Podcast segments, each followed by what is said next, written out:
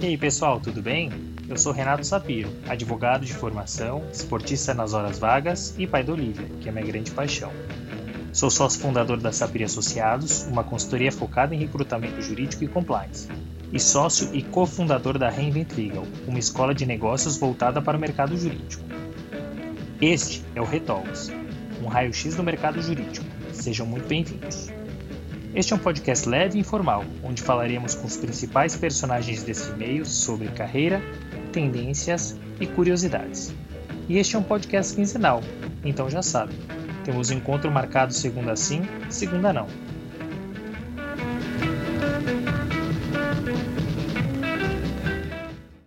No episódio de hoje, eu conversei com a Kátia Veloso, que é Compliance Officer na CCR, uma empresa referência no setor.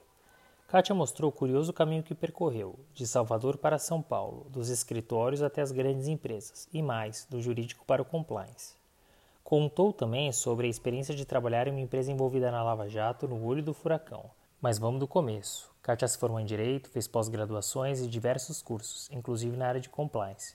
Começou em Salvador, sua cidade natal, onde atuou por escritórios de portes e áreas distintas, e onde teve seu próprio escritório. Mudou para São Paulo de foco, passando a trabalhar em grandes empresas. Há três anos migrou do jurídico para o compliance e se diz realizada. Mas melhor que ouvir de mim, vamos ouvir dela. Kátia, muito obrigado por ter aceitado o nosso convite do Retalks. É um enorme prazer ter você conosco. Obrigada, Renato. Prazer é todo meu.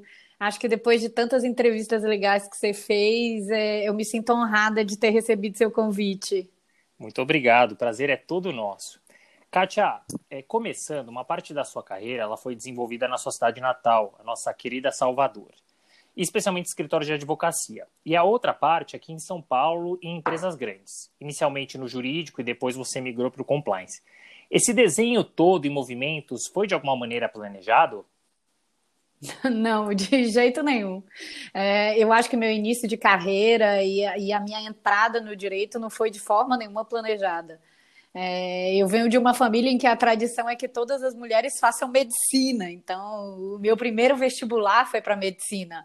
Olha só. E, e, e, decorrente dessa reprovação, eu optei pelo direito como se fosse uma segunda opção, não era minha, não era o meu objetivo primordial. E eu nem era aquela estudante brilhante na escola, não. Eu, eu, eu acho que eu me descobri tanto no direito, o direito tanto me escolheu, que eu virei uma nerd na faculdade. E eu acho que é exatamente por isso, por eu não saber exatamente é, é, o que esperar do direito, que eu é, fiz tanta coisa, né? Desde a área bancária, advoguei na área criminal, fiz consumidor, trabalhei na área administrativa, dei pareceres em processos tributários. Eu acho que eu vivia em busca né, de algo que me realizasse, do meu santo grau mesmo. E eu acho que Salvador não é como São Paulo, né? Não tem a, a quantidade de, de, de, de, oportunidades que a gente tem aqui. Então, eu acho que esse foi o principal motivo do meu êxodo. Mas apesar de parecer que não estava tão focada, né? De ter passado por tantas áreas e, e, e ter ficado tanto tempo em busca é, é, de me encontrar, é que hoje eu acho que nem tudo acontece por acaso. É, depois desses 20 anos de formada, é verdade, né, Sapiro? Eu tenho 20 anos de formada, a gente precisa falar Mal dá sobre acreditar. isso, né? a gente precisa falar sobre isso.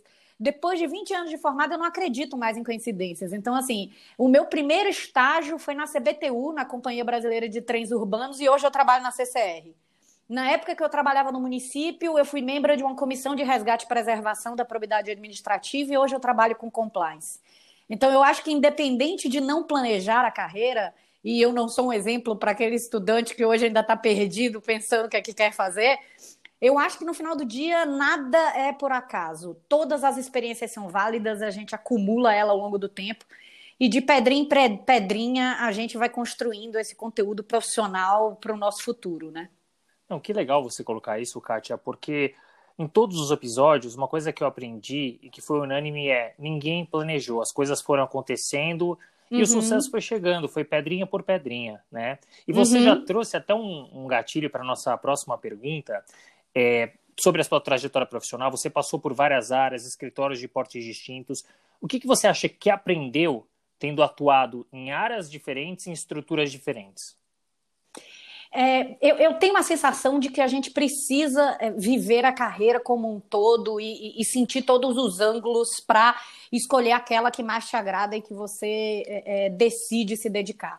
Eu acho que sortudos são os profissionais que conseguem se ver logo de cara, né? Que encontram uma, uma posição, uma área, um nicho de, de do direito para já se dedicar e achar que aquele é seu caminho. É, esse não foi, essa não foi a minha realidade, né?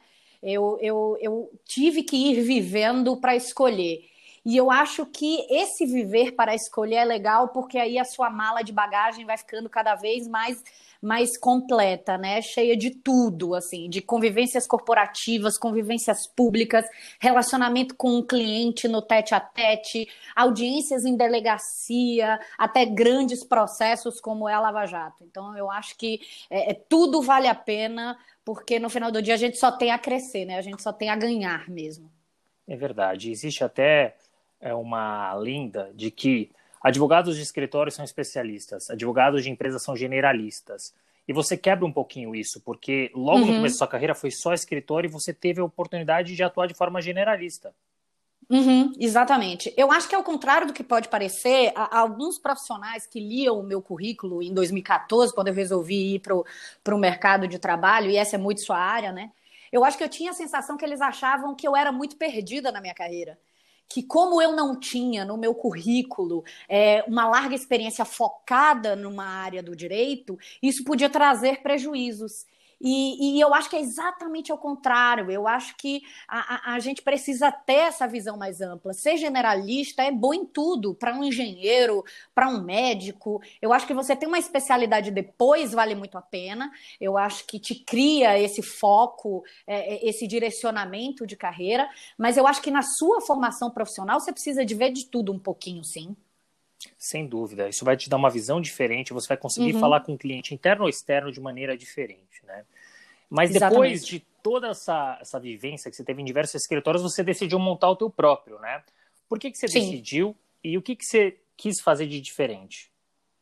Ah, na época que eu abri o escritório, eu estava assessorando o município de Camaçari, né? Eu era procuradora lá e eu via muito direito público. Era uma coisa muito constante no meu dia a dia.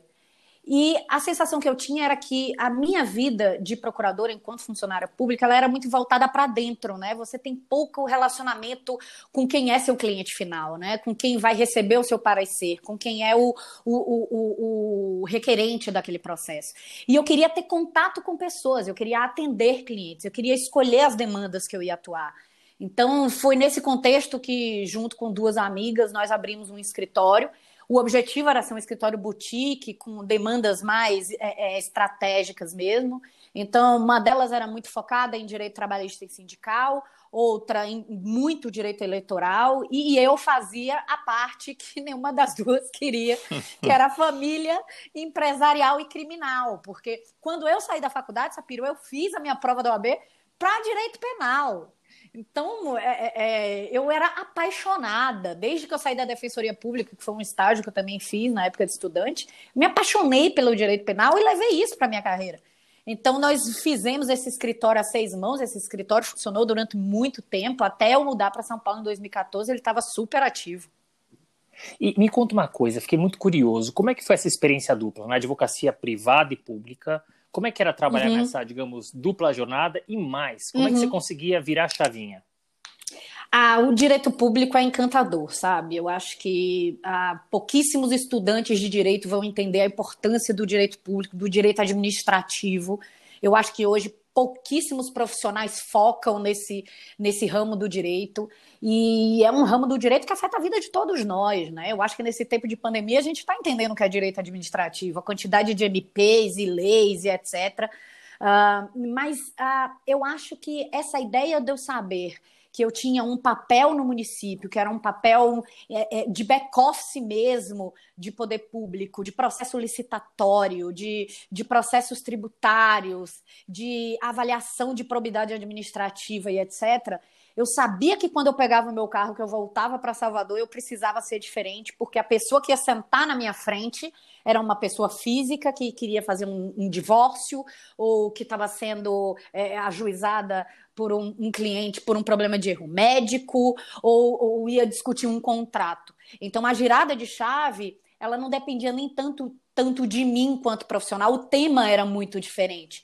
E era muito cansativo, obviamente, né? Passar o dia inteiro hum. tratando de uns assuntos e ainda voltar para Salvador e tratar de outros, mas eu confesso que girar essa chavinha é difícil, o desgaste físico é muito difícil, mas eu adorava, assim. Eu acho que você me conhece pessoalmente, você sabe o é tanto verdade. que eu sou enérgica e, e, e extremamente social, e eu gosto muito de gente, né? Então, quanto mais gente eu via e mais gente eu cumprimentava e mais mão eu apertava, mais eu ficava realizado. Então, acho que isso é o principal combustível para aguentar tudo, né? Eu imagino. Mas apesar dessa pressão toda, você comentou que gostava muito desse tete a tete, de virar chavinha e atuar numa área aqui, outra ali, uma pessoa aqui, outra ali. Depois de quase 13 anos, você decidiu deixar Salvador e vir para São Paulo. O que, que, te motivou, o que te fez decidir por isso? Sapiro, eu, eu passei nove anos no poder público, né? E como boa geminiana e como boa baiana, eu sou extremamente inquieta. Então, apesar do Nordeste ser lindo e eu adoro ser soteropolitana, o povo baiano eu acho que é único no Brasil. É um fato. fato. É que o mer... é, é fato. É, indiscutível é também que o mercado em Salvador ele é muito restrito. É, eu queria uma carreira, eu tinha o desejo de uma vida profissional um pouco mais conectada com grandes companhias, acesso a, a demandas internacionais.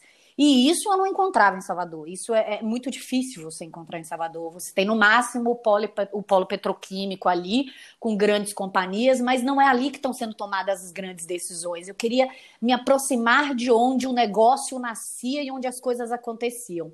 É, nesses nove anos eu fiz um curso de design de interiores. Imagine o tanto que eu ainda fiquei perdida no meio desse caminho, ah, o tamanho da minha inquietude. Então eu fechei o escritório em 2014, pedi exoneração, mudei para São Paulo. Óbvio, eu já estava contratada, né? Eu já tinha uma proposta de trabalho aqui. Mas o objetivo era ser diferente, era ok, vou topar esse êxodo e vou ser mais uma nordestina em São Paulo. E olha, os nordestinos fazem muito sucesso porque são muito competentes. Eu já fiz o movimento de diversos aqui para São Paulo e são todos excelentes. Você uhum. é prova disso. Eu não fiz teu movimento, mas eu sei o quão competente você é. Mas Nossa, eu tenho uma... uma amiga que fala exatamente disso, que ela não conhece um baiano que veio de Salvador, especialmente na área de direito, e eu te cito vários, que não tenham se dado bem em Salvador, em, em São Paulo. É, nós somos muito hands-on, sabe? Nós somos muito Fato, é dedicados é e, e, e, muito abertos a aprender. Eu acho que esse é o principal ponto por nordestino. A gente é muito acessível a aprender. A gente sabe que a gente vai conhecer uma pessoa hoje durante uma reunião e ela vai trazer algo de bom para a nossa vida. Então, essa capacidade de escuta que o nordestino tem é maravilhosa. E você sabe que você entrou num ponto que Uh, é impressionante que vocês têm, vocês têm muito bons soft skills. Obviamente que não são todos, mas uhum. vocês sabem ouvir, vocês são flexíveis, vocês conseguem se adaptar. Acho que por isso todo uhum. o sucesso. Uhum. É exatamente. Acho que a resiliência do nordestino é tipo sobrenome, né? É Acho verdade. que a gente tem muito disso. A gente tem muito disso. Kátia, você mudou de cidade, veio para São Paulo, deixou o escritório e veio para a empresa e logo de cara para uma enorme, para uma gigante que é o Debrecht Ambiental. Como é que foi esse convite, a mudança, a adaptação? É, o convite, na verdade, eu, eu, e aí onde entra a história do networking, né? A época, uma grande amiga minha, que era advogada, ela, ela entendia a minha, a minha ansiedade de mudar para São Paulo. E eu entreguei o meu currículo a ela e ela falou: Ok, eu vou entregar para os meus amigos aqui em São Paulo. Ela já morava em São Paulo. Vou entregar para os meus amigos em São Paulo, especialmente na Odebrecht, que eu conheço a maioria lá. Óbvio, uma empresa baiana, né? E, felizmente, no ano de 2014, a primeira entrevista que eu fiz com eles foi no mês de junho. É, eu fiz a entrevista com o gerente, que virou meu gerente depois, né? É, na sequência, era época de Copa, imagine. Na sequência, teve um jogo da seleção é, em julho em Salvador e o diretor jurídico tinha, a, a, tinha uma passagem comprada para ir a Salvador para esse jogo, era período de férias escolares e etc. Eu conversei com ele em Salvador e em agosto eu já estava em São Paulo de mala cuia, morando num flat, começando a trabalhar no dia 20 de agosto. Então, a minha vida mudou em três meses. É, eu confesso que não é uma mudança fácil, né? Eu, eu, eu, era uma profissional que tinha um currículo muito voltado para a pública, eu tinha um currículo muito voltado para o direito administrativo, e poucas companhias levam para o meu currículo de forma atrativa. E aí, onde eu acho que a Odebrecht tinha um ponto muito disruptivo enquanto companhia nesse sentido, porque eles entenderam que o meu currículo não era um currículo voltado para M&A, não era um currículo voltado para empresarial e que eu, eu era uma mosca branca para o que eles precisavam, como a gente fala na Bahia, né? Aquela agulha no palheiro. Eu tinha trabalhado como procuradora num SAAI de Alagoinhas, que é uma que, que é uma autarquia que cuida de água e esgoto, né? E tinha passado nove anos no direito público. E a Odebrecht Ambiental tinha contratos é, é, é focados em PPPs e concessões. Então, o meu currículo era uma raridade para eles. Então, eu acho que o maior motivador, e essa foi uma conversa que eu e o diretor jurídico tivemos quando da minha contratação, é que eu traria para dentro da empresa a visão do poder concedente, a visão de com quem a Odebrecht se relacionava, como um procurador vê o privado, né? Como nós podemos nos comunicar e ter essa interação, essa relação de forma mais clara. Então, eu acho que a empresa, assim, para mim foi excelente, mas eu acho que para a empresa também mudou um pouco o mindset, né? De, de como as coisas de um jurídico corporativo funcionavam. Mas olha que legal que você coloca. Um pouquinho antes você comentou numa eventual dificuldade em mudar para cá, porque em teoria o seu currículo não era atrativo. Por outro uhum. lado, quando uma pessoa dá a devida atenção, você uhum. torna-se uma mosca branca, como você colocou, encaixa perfeitamente. É, é uhum. uma questão, claro, de fit, mas uma questão de dar atenção. Se a gente pega a pecinha do quebra-cabeça e vê que não encaixa naquele lugar Perfeito. e joga fora, a gente perde a pecinha e não preenche o quebra-cabeça. Né? Mas se é, você dá a devida acho... atenção e procurar, você vai encontrar. Não, e, e você está certíssimo. Nós tivemos essa conversa há pouco tempo atrás, nós dois. Eu acho que as pessoas olham os currículos de modo muito frio, assim. Ah, muito. eu preciso de alguém com análise, com experiência em tributário. E aí olha o currículo das pessoas, vê que ela nunca fez nada em tributário e descarta o currículo. Eu acho que aquela pessoa pode ter skills que você pode desenvolver e que pode trazer ela para uma pauta de provocação da área tributária que você não pensava. Muitas vezes ela pode ter experiência em contratos e, e empresarial que o tributário não vê. É, é, eu não tinha e nunca tive nada de M&A empresarial no meu contrato, no, no, meu currículo, né? Por que despertar o interesse de uma grande companhia como a Odebrecht com 250 mil funcionários, como ela tinha à época? Então, por que que num jurídico em que tinha todo mundo com especializações das mais variadas possíveis, eu vou contratar uma ex-funcionária pública? Então, eu acho que é sim, é, é, é, é, diferente, é inovador pensar dessa forma, e eu acho que eles deram uma puta bola dentro, assim, sem querer me defender, mas já falando a respeito, tanto para mim quanto para eles, foi um ganho enorme. É isso, a gente tem que olhar um pouco mais a fundo. A gente olha de forma muito rasa e muito fria, como você colocou.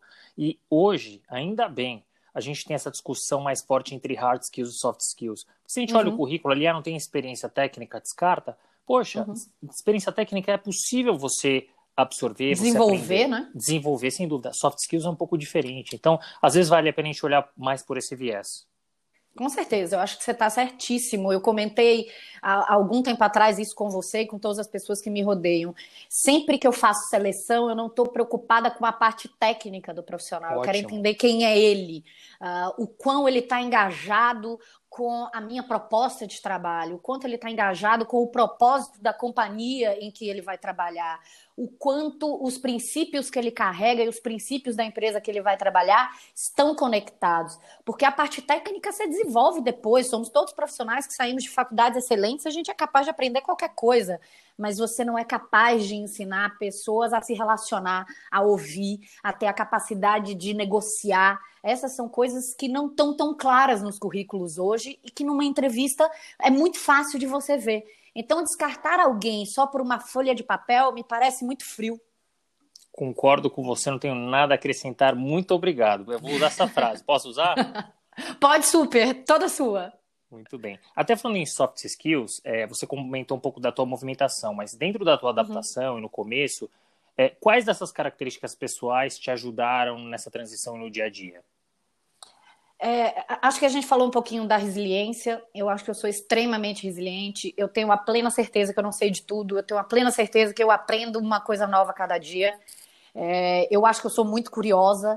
Desde que saí da faculdade, eu sou muito nerd, então eu sou muito autodidata. Qualquer tema novo, para mim, me desperta a necessidade de comprar um livro, de ler, de aprofundar sobre aquilo.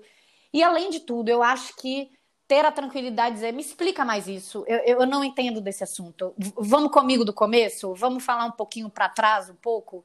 É, eu acho que o principal que ajuda na transição é, além da gente ser assim, a gente ser bem recebido. Eu acho que os profissionais que me receberam na Odebrecht, os advogados que eram meus pares e que eram meus líderes, eram profissionais extremamente experientes, extremamente atenciosos e que desenvolveram comigo, além de uma relação profissional, uma relação de amizade, que foram excepcionais para eu me sentir bem-vinda, acolhida e, e, e, tendo algo a acrescentar, né? Eu acho que é principalmente isso, relação humana, né, Sapiro?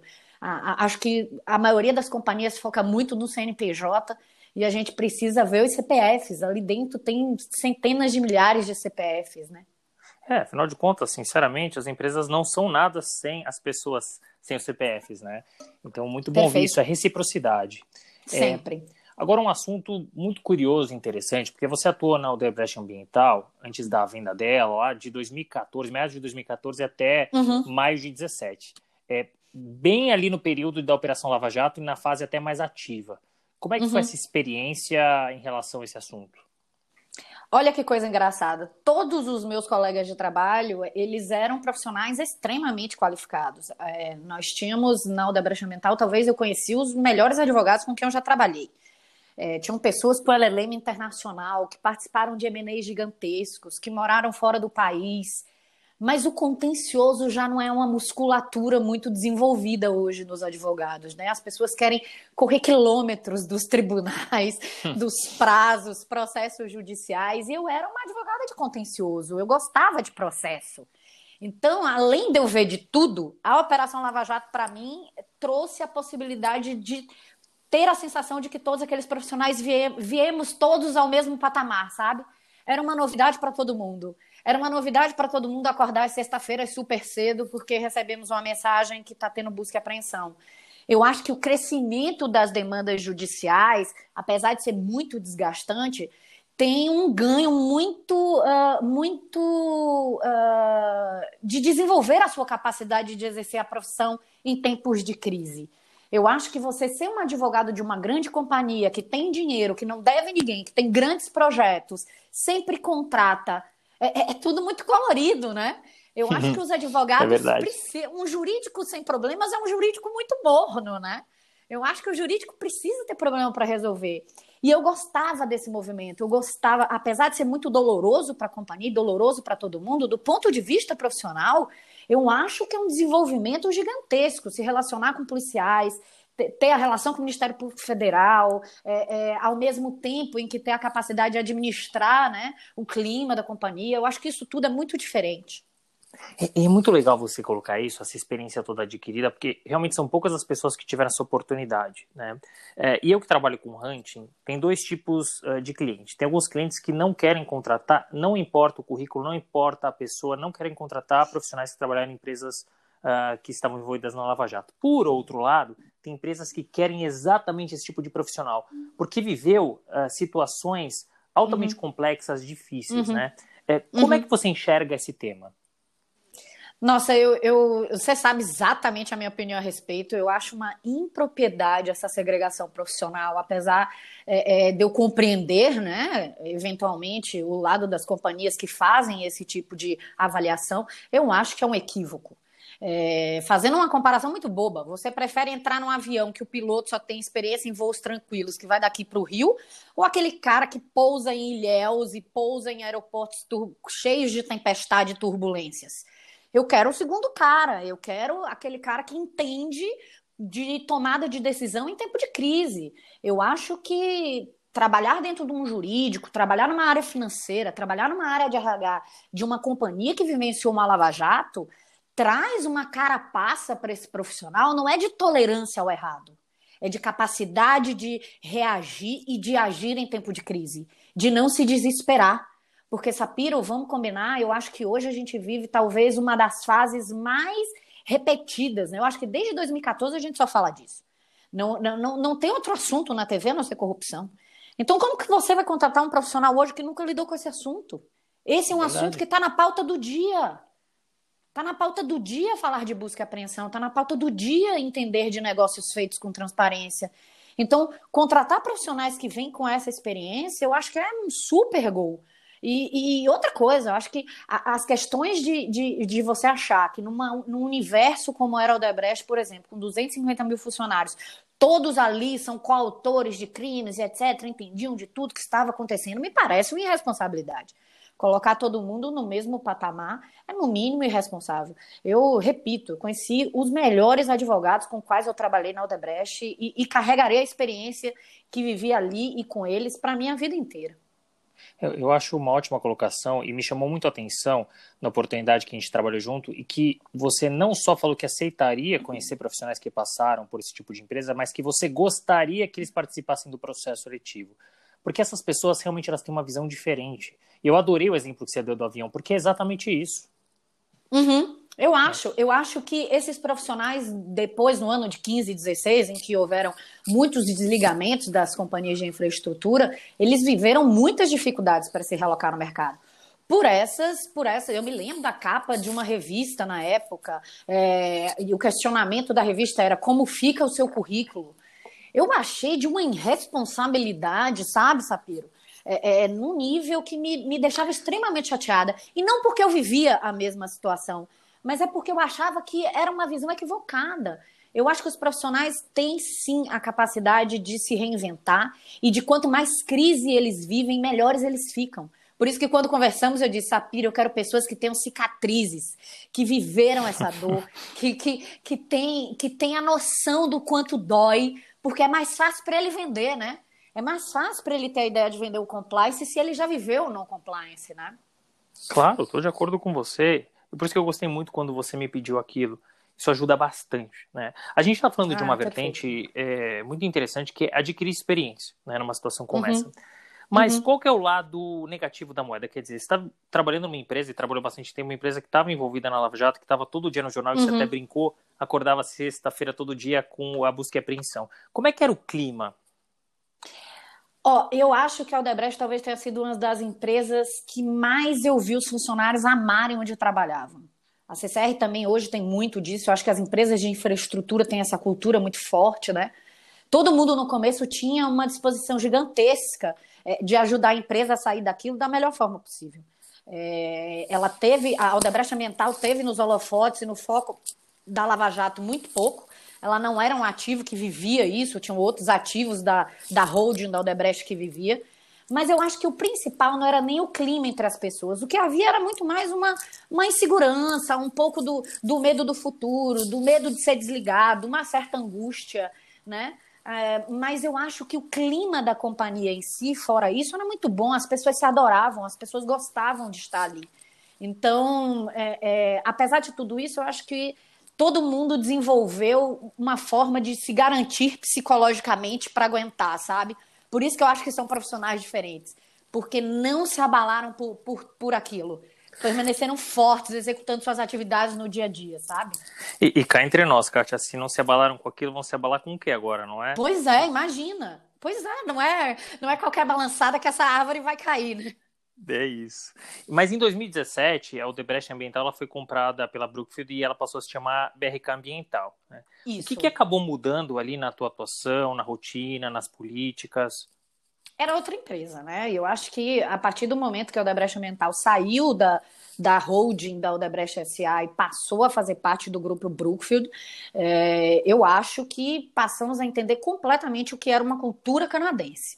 É, a gente, durante o processo de venda, a gente já entendia que a Brookfield era uma empresa muito mais voltada para controles, muito mais voltada para reports, tinha uma atuação e uma rotina é, é, muito frequente de análises de documentos e de dupla checagem das coisas antes da tomada de decisão. Então, o choque inicial talvez tenha sido é, de entender que a gente mudaria de cultura do zero para o 180. Ia ser uma girada gigantesca mesmo, muito grande.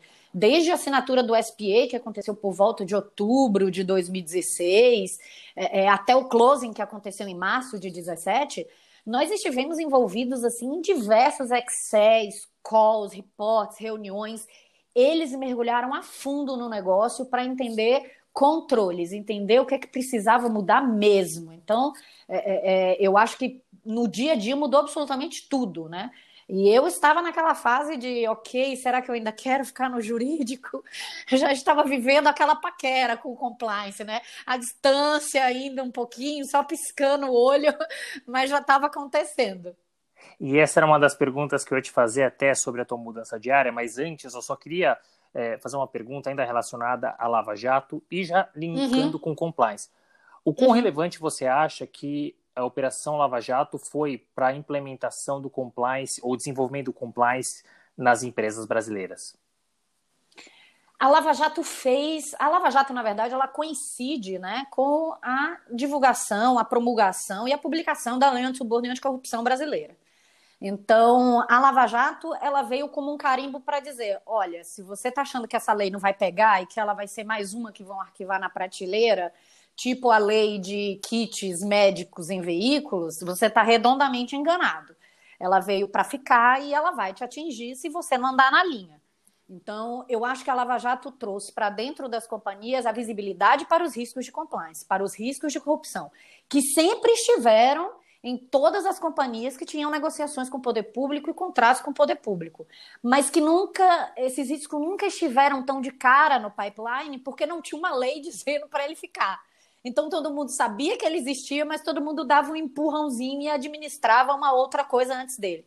É, com a chegada da Lava Jato, o compliance e os riscos de compliance passaram a ser uma prioridade do dia, né? Passaram a ser para estar na agenda dos executivos, na agenda dos conselhos de administração, das diretorias executivas. Então, eu acho que a Lava Jato é um ensinamento óbvio, né? Doloroso, é, é mas é um ensinamento de que a lei veio para ficar sim. É muito boa colocação. Quer dizer, uma coisa atrelada à outra, né? Uhum, completamente. Perfeito. E aí na BRK, foi pela primeira vez que você passou a atuar com compliance. Você disse até, brincou da piscadinha, que já estava naquela paquera com área, mas como é que veio efetivamente o convite e, e o que, que acabou mudando no teu dia a dia de jurídico para o compliance? Acho que a primeira impropriedade que as pessoas acham que jurídico e compliance é a mesma coisa, pode ser executado pela mesma pessoa. Eu tenho uma certa crítica em relação a isso, porque são riscos completamente diferentes, né? O compliance officer e o diretor jurídico, eles observam um fato por ângulos distintos, que se completam, mas que são ângulos distintos. É, com a chegada da Brookfield em, em, outubro de 2016, ainda na época do SPA, é, eles já colocaram na mesa que o compliance para eles era uma área que precisava ser forte. A Aldebrecht tinha uma área de conformidade, uma linha ética, um código de ética, mas nada mais, né? O compliance que a BRK precisava desenvolver era um compliance de mercado mesmo, com um reflexo canadense. Imagine que no Canadá o compliance já está lá há muito mais tempo, décadas, né? Então, desde a assinatura, a área precisou ser fortalecida. O compliance officer da Odebrecht, na época, estava montando o time dele. E eu levantei a mão. Eu falei: Ó, se você quiser pensar em mim, eu estou à disposição. Eu conversei com a diretora jurídica na época, ela me disse: ai, Kátia, pelo amor de Deus, a empresa vai crescer mais, a gente vai ter muito mais contratos, preciso de você no regulatório, no contencioso mas acabou que ela não me convenceu. Eu, eu mudei mesmo de área com, com a permissão dela no início de 2017, assumi a gerência de compliance da BRK Ambiental e passamos a discutir a elaboração de políticas, de normas, como é que treina todo mundo, como é que discute comunicação de compliance, era um tema muito novo para a companhia, né? Fazer um risk assessment de compliance, e isso tudo com um reporte para os canadenses que precisavam disso em toque de caixa porque eles entendiam que, como era um ativo que tinha vindo é, proveniente de uma holding envolvida na Lava Jato, o compliance era o primeiro ponto a ser implementado antes mesmo de qualquer adequações financeiras, jurídicas e reestruturações de RH, por exemplo. E, quer dizer, você chegou lá, era uma carta em branco, você teve que estruturar o compliance literalmente do zero? Literalmente do zero. Eles elaboraram junto conosco e com base em todos os riscos que a gente tinha mapeado na, na BRK na época, um plano de implementação do compliance em 100 dias. Imagine. Uau. Começando em março e em 100 dias você divulgar, treinar 5 mil colaboradores, monitorar processos, divulgar políticas, começar a investigar canal confidencial, acompanhar o mapa de risco da companhia. Era uma loucura, mas eles entendiam que era possível fazer e foi feito. Como é Nós que vocês conseguiram em tão pouco tempo?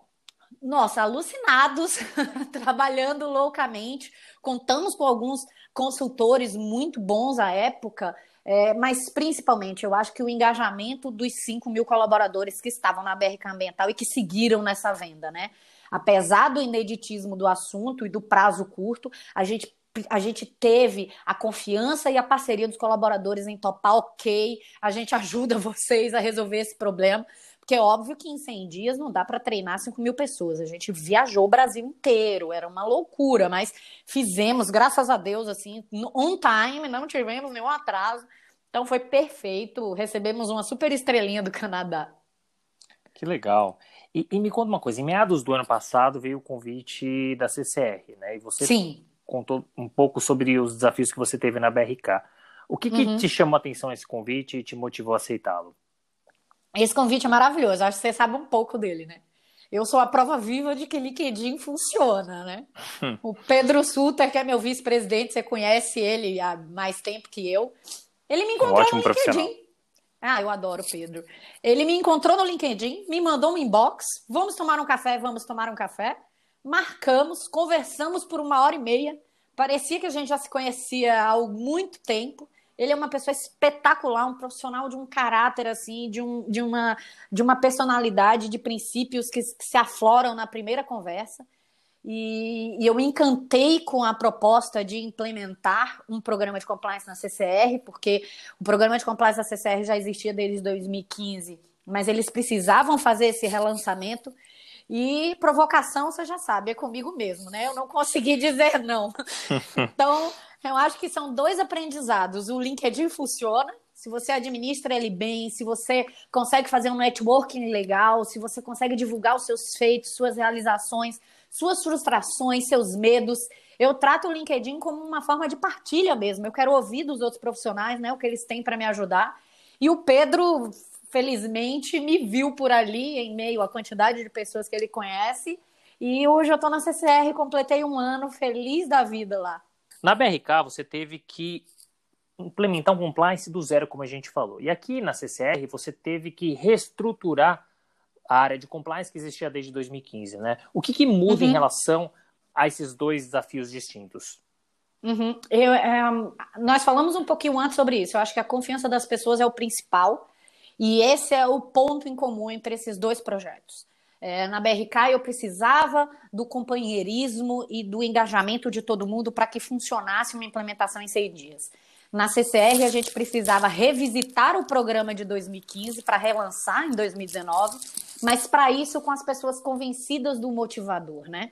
É, o Compliance CCR existia desde 2015, mas no final de 2018 o Conselho de Administração resolveu fortalecer a área criar uma vice-presidência de governança, compliance e auditoria interna, dar autonomia né, e imparcialidade para os trabalhos dessa cadeira, que é onde hoje o Pedro Suter está, e nessa reestruturação dizer, precisamos olhar tudo que temos na empresa, tirar as lições aprendidas né, do que temos de bom e melhorar, e, ter, melhor, e, e pegar as lições em que, nos momentos que falhamos, e reestruturar.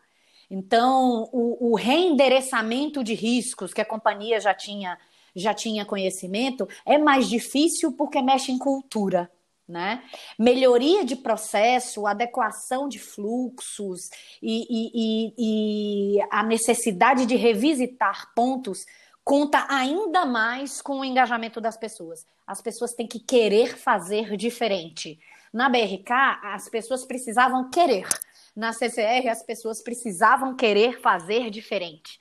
Então, Essa palavrinha complica um pouquinho mais as coisas. Exatamente, exatamente. Porque, Sapiro, você vem, de uma, você vem de uma cultura brasileira do eu sempre fiz assim, mas nunca deu problema. É, mas eu nunca fui fiscalizado. Porque tem que mudar, não é? Porque tem que mudar. Se sempre funcionou desse jeito, então você precisa se provar duplamente, né?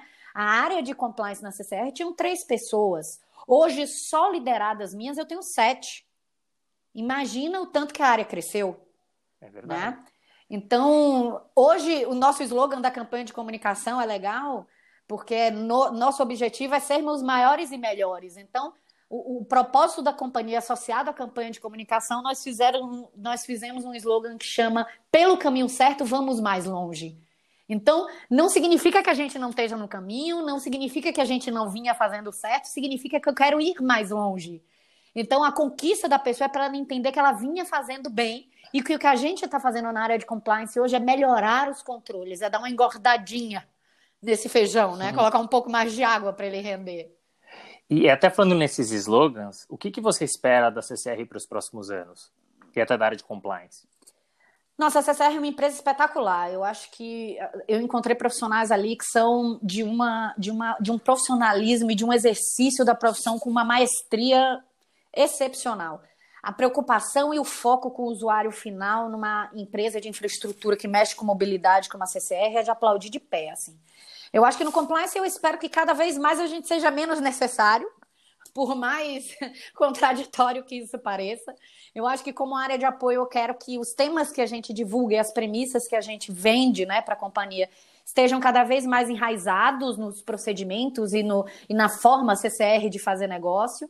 E eu acho que assim a gente vai chegar mais longe. Acho mesmo, acredito que empresas de infraestrutura buscam perenidade. E hoje não há como buscar perenidade sem ética, sem integridade, sem respeito, sem equidade, sem, sem engajamento de funcionários, sem respeito ao outro. Então, acho que a gente chega lá. É, essa, essa é a minha esperança para a CCR do futuro. Que legal, muito bom. Chegarão, tenho certeza disso. Com e certeza. a gente falou bastante, Kátia, de compliance, mas eu queria ouvir de você, quem que pode atuar com compliance? Para mim, qualquer pessoa ah, algumas consultorias e alguns profissionais de mercado, eles tendem a achar que um compliance officer precisa ser advogado. Ou para ser um analista de compliance, você precisa ser advogado. Eu acho que não. Eu sinto muita falta de profissionais de publicidade fazendo compliance. Eu sinto muita falta de contadores fazendo compliance. Eu sinto muita falta de administradores de empresa desejando fazer compliance. Eu acho que a área de compliance é tão multidisciplinar que ela não é só um cumprimento de leis, não é só um cumprimento de regras. Então, eu acho que tem espaço para todo mundo. Mas você acha que tem alguma característica especial, é, e aí eu digo relacionado a softwares, ferramentas, soft skills, que não foram ensinadas na faculdade, mas que você acha primordial para essa área? Ah, essa perua formei tem 20 anos. Imagina o tipo de faculdade que eu fiz, né? Se hoje eu acho que algumas universidades ainda não têm esse engajamento do profissional para para esse século, imagina há 20 anos atrás. Eu acho que as universidades não preparam o advogado para ser um executivo jurídico. Nós somos, é, é, nós não somos treinados a falar em público, fazer apresentações. É, nós não somos treinados pra, com noções gerais de negociação estratégica, por exemplo. É, eu acho que o advogado na universidade hoje é treinado para ser o último a dar a palavra o profissional de direito desenvolveu uma arrogância, e eu me incluo nisso, porque eu já passei por essa fase, é, de que nós somos superiores aos outros profissionais da, da empresa. E nós nos tornamos aqueles chatos que ninguém quer levar para as reuniões, né? Aqueles prolixos que escrevem e-mails enormes, ou que comentam contratos e que acabam complicando as coisas. Eu acho que as universidades precisam passar a transformar os advogados em executivos. É, para concluir isso, eu vou dar um exemplo. Meu pai dizia, ele era engenheiro, né? E ele dizia assim: se você quiser ir para uma reunião e não resolver o assunto, leve seu advogado. Imagina que o meu pai, nossa, executou a profissão há anos atrás e ele estava certo. Eu acho que hoje essa frase tava ainda está aí. Eu acho que o advogado precisa entender do negócio, precisa entender de business, precisa ser executivo. E a gente sai da faculdade um aplicador de leis. Simplesmente isso. Eu olho um contrato e eu digo, ah, aqui é arriscado, ali é arriscado, com medo, com pouquíssimo engajamento de ser arriscado, de ser disruptivo, de ser inovador, sabe? Eu acho que a gente ficou numa universidade muito conservadora lá atrás, há décadas atrás enquanto todos os outros profissionais estão desenvolvendo ferramentas de software, comunicação, troca de documento. A gente hoje vê aí falar de, de, de, da, da possibilidade de você não precisar mais de profissionais da área de contratos, por exemplo, porque diversos, diversos softwares já fazem isso. Então, acho que o advogado precisa se reinventar. A gente precisa estar nesse novo século, né? Concordo com você, ótima colocação. Acho que as faculdades precisam mudar e mudar muito A muito. gente, e nos outros episódios a gente falou muito sobre isso, principalmente com os profissionais de empresa. Jurídico hoje não era custo, não. Jurídico hoje é business. Está inserido uhum. no negócio, responde pelo uhum. negócio igual. E o advogado, o advogado do escritório de advocacia, idem. Não está dentro da Também. empresa, mas tem que pensar no cliente como se fosse o cliente.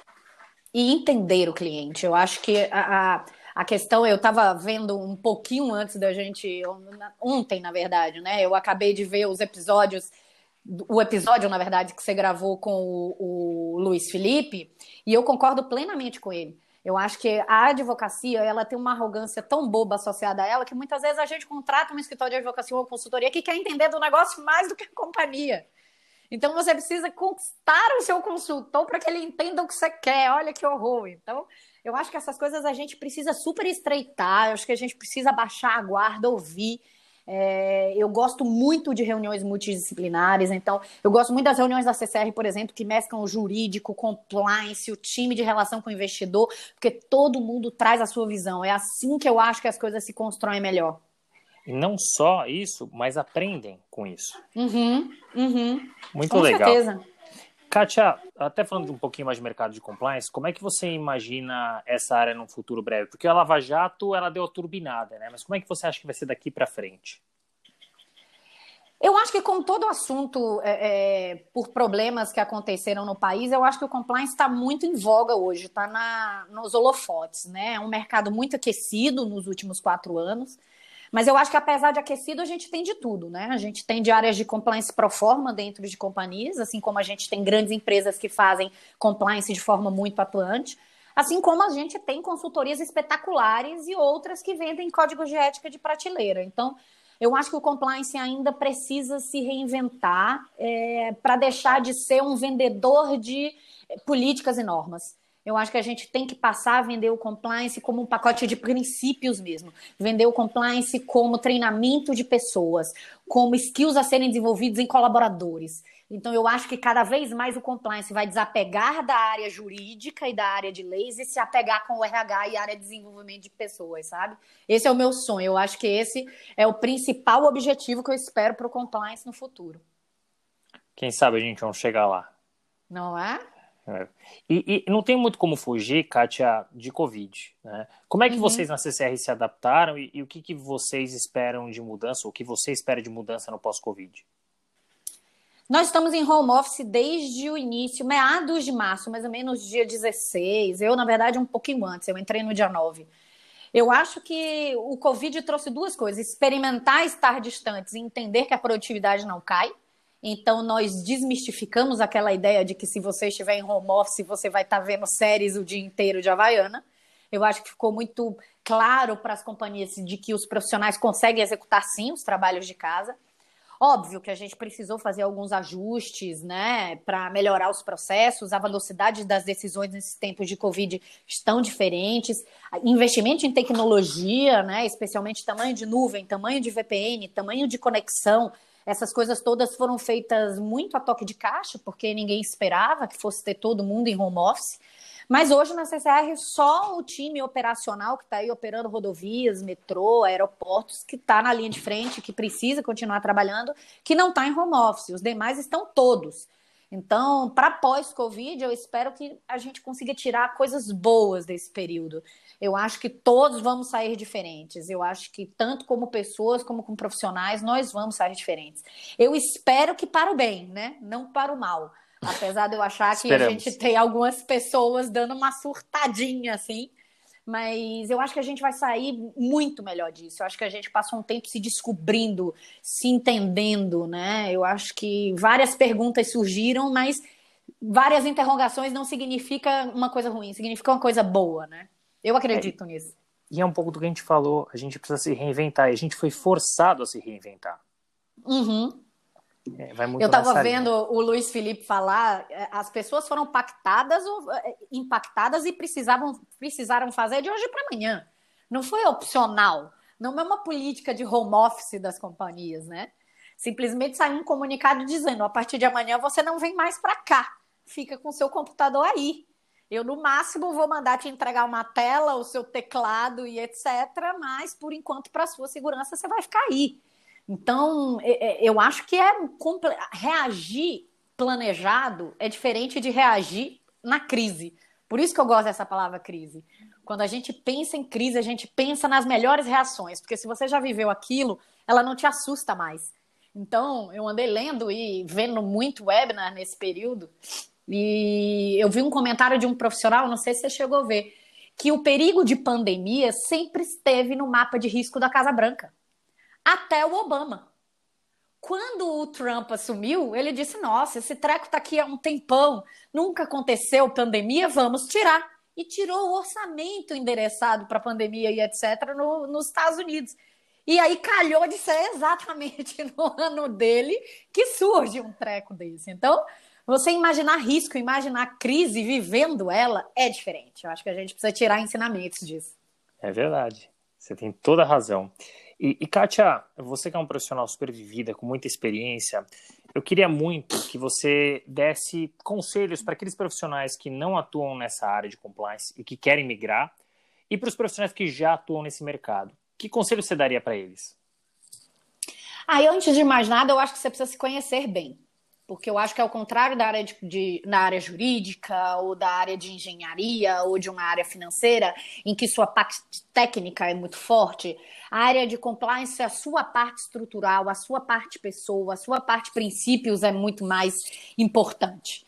Então você precisa se perguntar se você é aquela típica pessoa que quer construir culturas, se você quer é, modificar, impactar comportamentos, impactar pessoas gostar de pessoas. Eu digo isso porque o compliance pode parecer muito frustrante se você pensar ele só do ponto de vista de monitoramento, políticas, normas, etc. Avaliação de risco de terceiro, ele pode parecer muito boring. Mas ele tem um viés influenciador, um viés educacional, um viés de cultura de companhia que é muito forte, e que as pessoas não focam tanto nisso. E é talvez o skill mais forte que um profissional precisa ter para a área de compliance hoje. Então, se você se entende uma pessoa que tem a capacidade de comunicar com outras, ouvir outras, achar soluções em comum, é, tem pouco medo de risco, não se assusta fácil, endereça eles direitinho, a área de compliance te espera de braços abertos. Ótimos conselhos, muito bom, Kátia. Infelizmente, a gente está chegando no final do nosso bate-papo, porque está muito gostoso, está agradável. Kátia, eu queria muito saber o seguinte: é o quadro passado e futuro. Né? Uh, vamos começar com o passado. Né? Se você pudesse voltar no uhum. tempo, ali com 17, uhum. 18 anos, quase entrando ali na faculdade, que conselhos você daria para si? More fora, estude muito inglês e invista numa vida acadêmica internacional. Eu acho que essa é a coisa que eu mais sinto falta de não ter feito quando eu tinha 17, 18 anos e ainda estava na faculdade ou saindo dela. Eu senti muita falta disso quando eu cheguei em São Paulo, essa musculatura de lidar com culturas diferentes. Eu morei fora em Salamanca, estudando espanhol ainda na universidade, mas não foi executando atividade do direito, não era como aluna de direito, era só aprendendo a língua. Então, eu acho que esse talvez seja o, o ponto que mais me incomoda e que eu teria de conselho para dizer quem ainda está aí nessa fase e que pode quebrar os porquinhos e fazer esse investimento. E falando de futuro, como é que você se enxerga daqui a alguns anos? E mais, onde é que você quer chegar? Nossa, eu acho que eu me fiz essa pergunta 1453 vezes nessa pandemia, você acredita? Eu acredito. Eu acho que eu acho que a pandemia trouxe essa pergunta para muita gente, né? Qual é a minha visão de futuro? O que é que eu quero ser? Onde que eu quero estar, tá, né? E, e, eu não tinha essa visão, porque eu acho que, como ficou claro, a minha carreira nunca foi construída pensando num futuro. Eu sempre vivi o que estava acontecendo.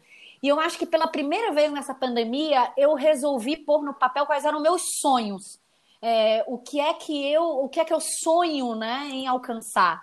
Então, eu, eu seria muito realizada se em 5, 8 anos eu fosse uma executiva, executando um papel executivo numa, numa companhia e tivesse uma consultoria de compliance e risco para falar com pessoas e não com companhias, sei lá, nos próximos 10 anos. É, eu acho que o meu maior objetivo de vida hoje, o meu propósito é aumentar o meu raio de influência nas pessoas, impactar mais gente possível.